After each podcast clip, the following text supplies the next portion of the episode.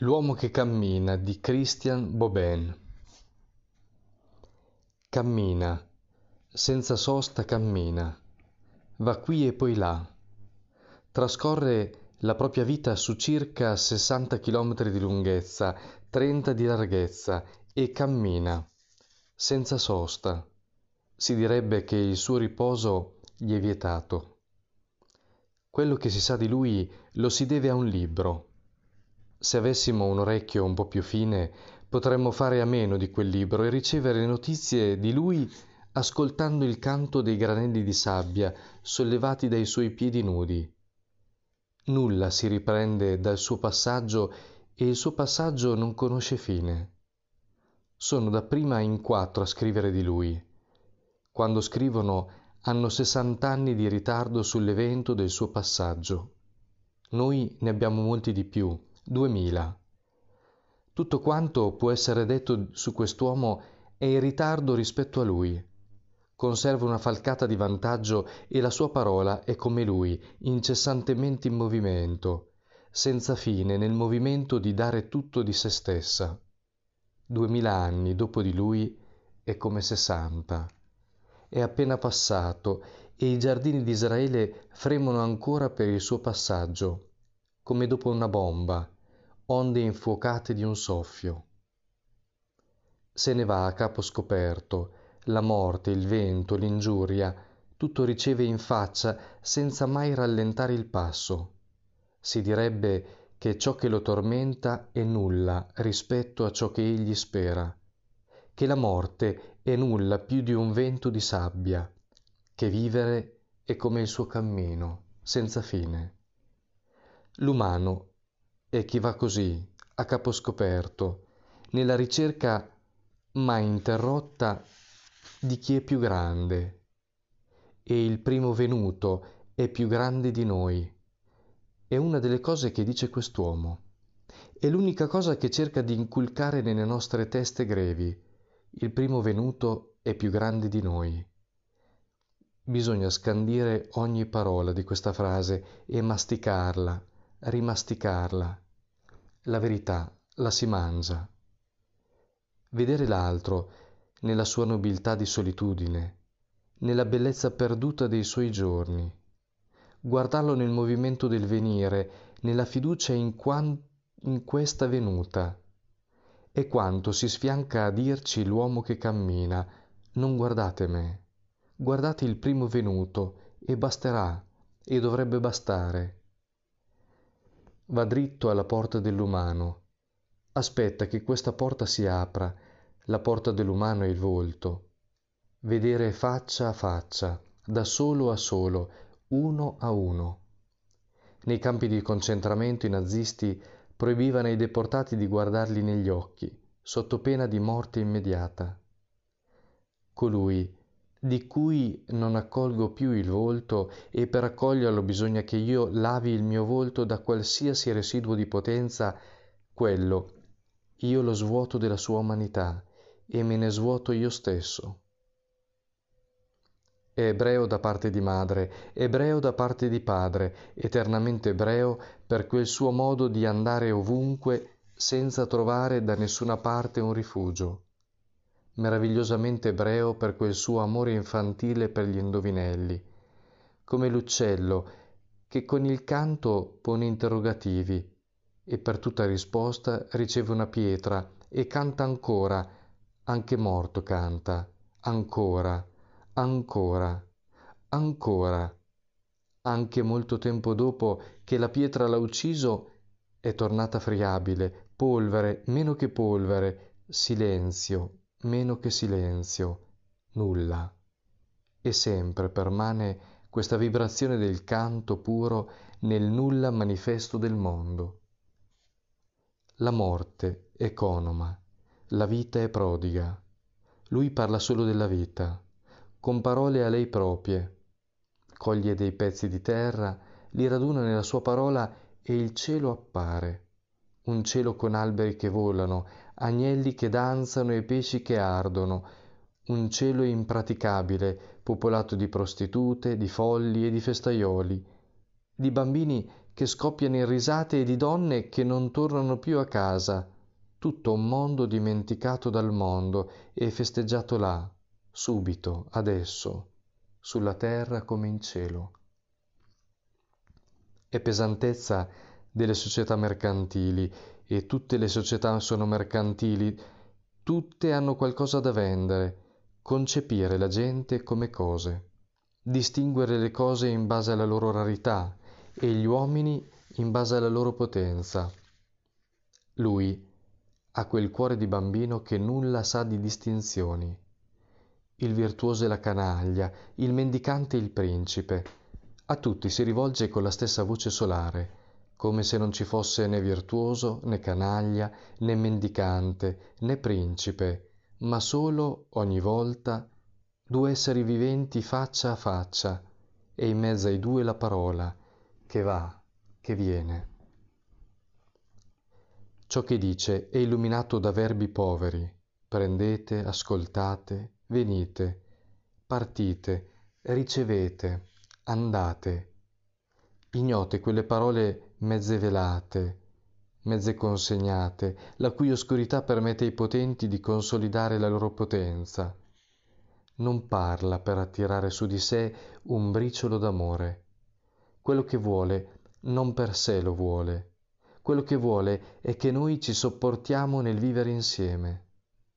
Non dice amatemi, dice amatevi. Un abisso tra queste due parole. Lui è da un lato dell'abisso e noi restiamo dall'altro lato. È forse l'unico uomo che abbia mai davvero parlato, spezzati i legami della parola e della seduzione, dell'amore e del lamento. È un uomo che va dalla lode alla disaffezione e dalla disaffezione alla morte sempre andando, camminando, sempre. Non fa dell'indifferenza una virtù. Un giorno grida, un altro giorno piange. Percorre l'intero registro dell'umano, l'ampia gamma emotiva, così radicalmente uomo da raggiungere Dio attraverso le radici. È tenero e duro, spezza, brucia e riconforta la bontà è in lui come una materia chimicamente pura, un diamante. Il suo spirito è leggermente assente e quest'inezia d'assenza è la sostanza del suo essere attento a tutto.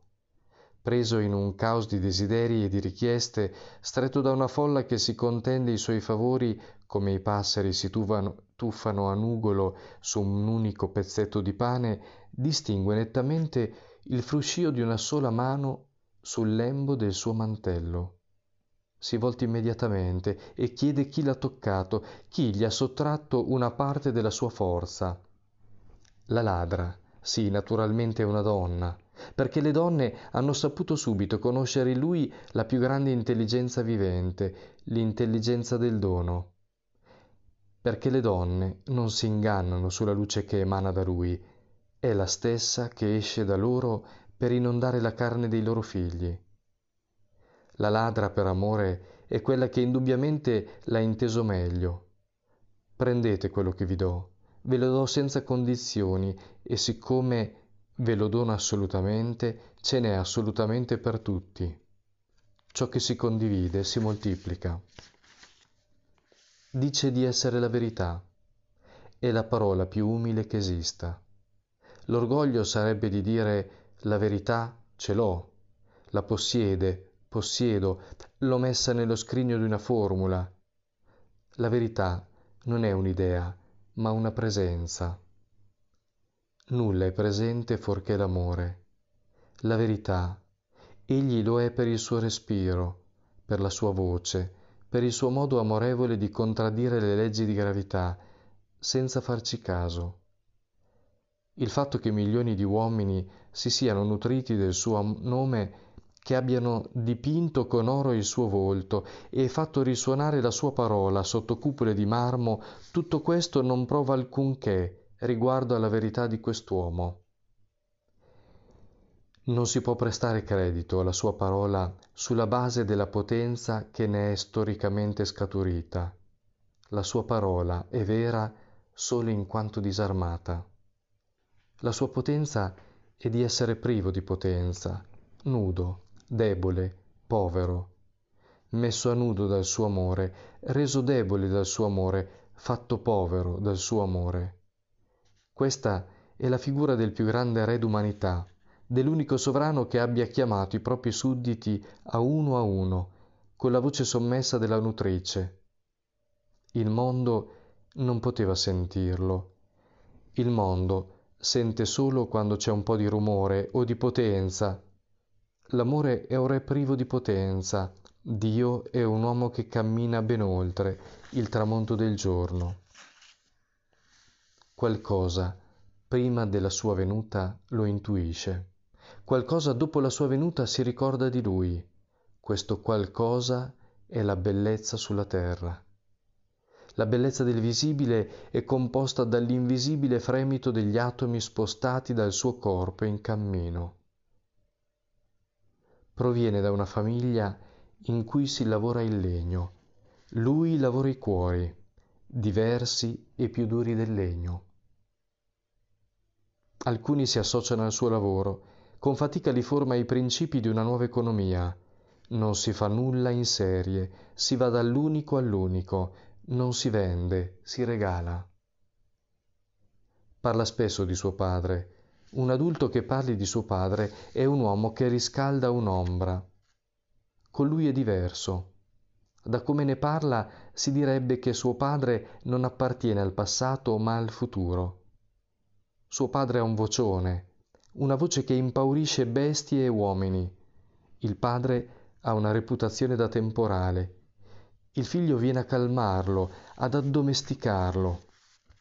Dice, vedete, mio padre è come un uomo che aveva due figli, uno tranquillo e uno matto, che ha voluto subito la sua parte di eredità e se l'è spesa in vini, donne e divertimenti di ogni tipo poi ha avuto fame, il matto, non aveva più una lira in tasca ed è tornato a casa rosso di vergogna. Si è nascosto in un angolo e si è messo a mangiare con le bestie. Il padre, quando l'ha scoperto, l'ha abbracciato, l'ha portato alla luce del sole e ha deciso di, fare una grande festa per tutti. L'altro figlio ha cominciato a ricriminare. Questo sistema non gli piaceva tutte quelle spese in una volta e per chi poi? Per un ingrato, un fannullone. A cosa serve essere avveduto, economo e fedele? A cosa serve allora? Il padre beveva, cantava, rideva. Quei rimproveri non li ha neanche sentiti. Era un tipo d'uomo particolare, sentiva solo la gioia. Per il resto era sordo. Di sua madre non parla mai è ovunque in lui. È una contadinella, poco più che adolescente. È sul suo volto che egli ha aperto per la prima volta gli occhi. Questa prima volta rimane per lui, come per ogni essere umano, incisa nel più profondo della carne, incancellabile.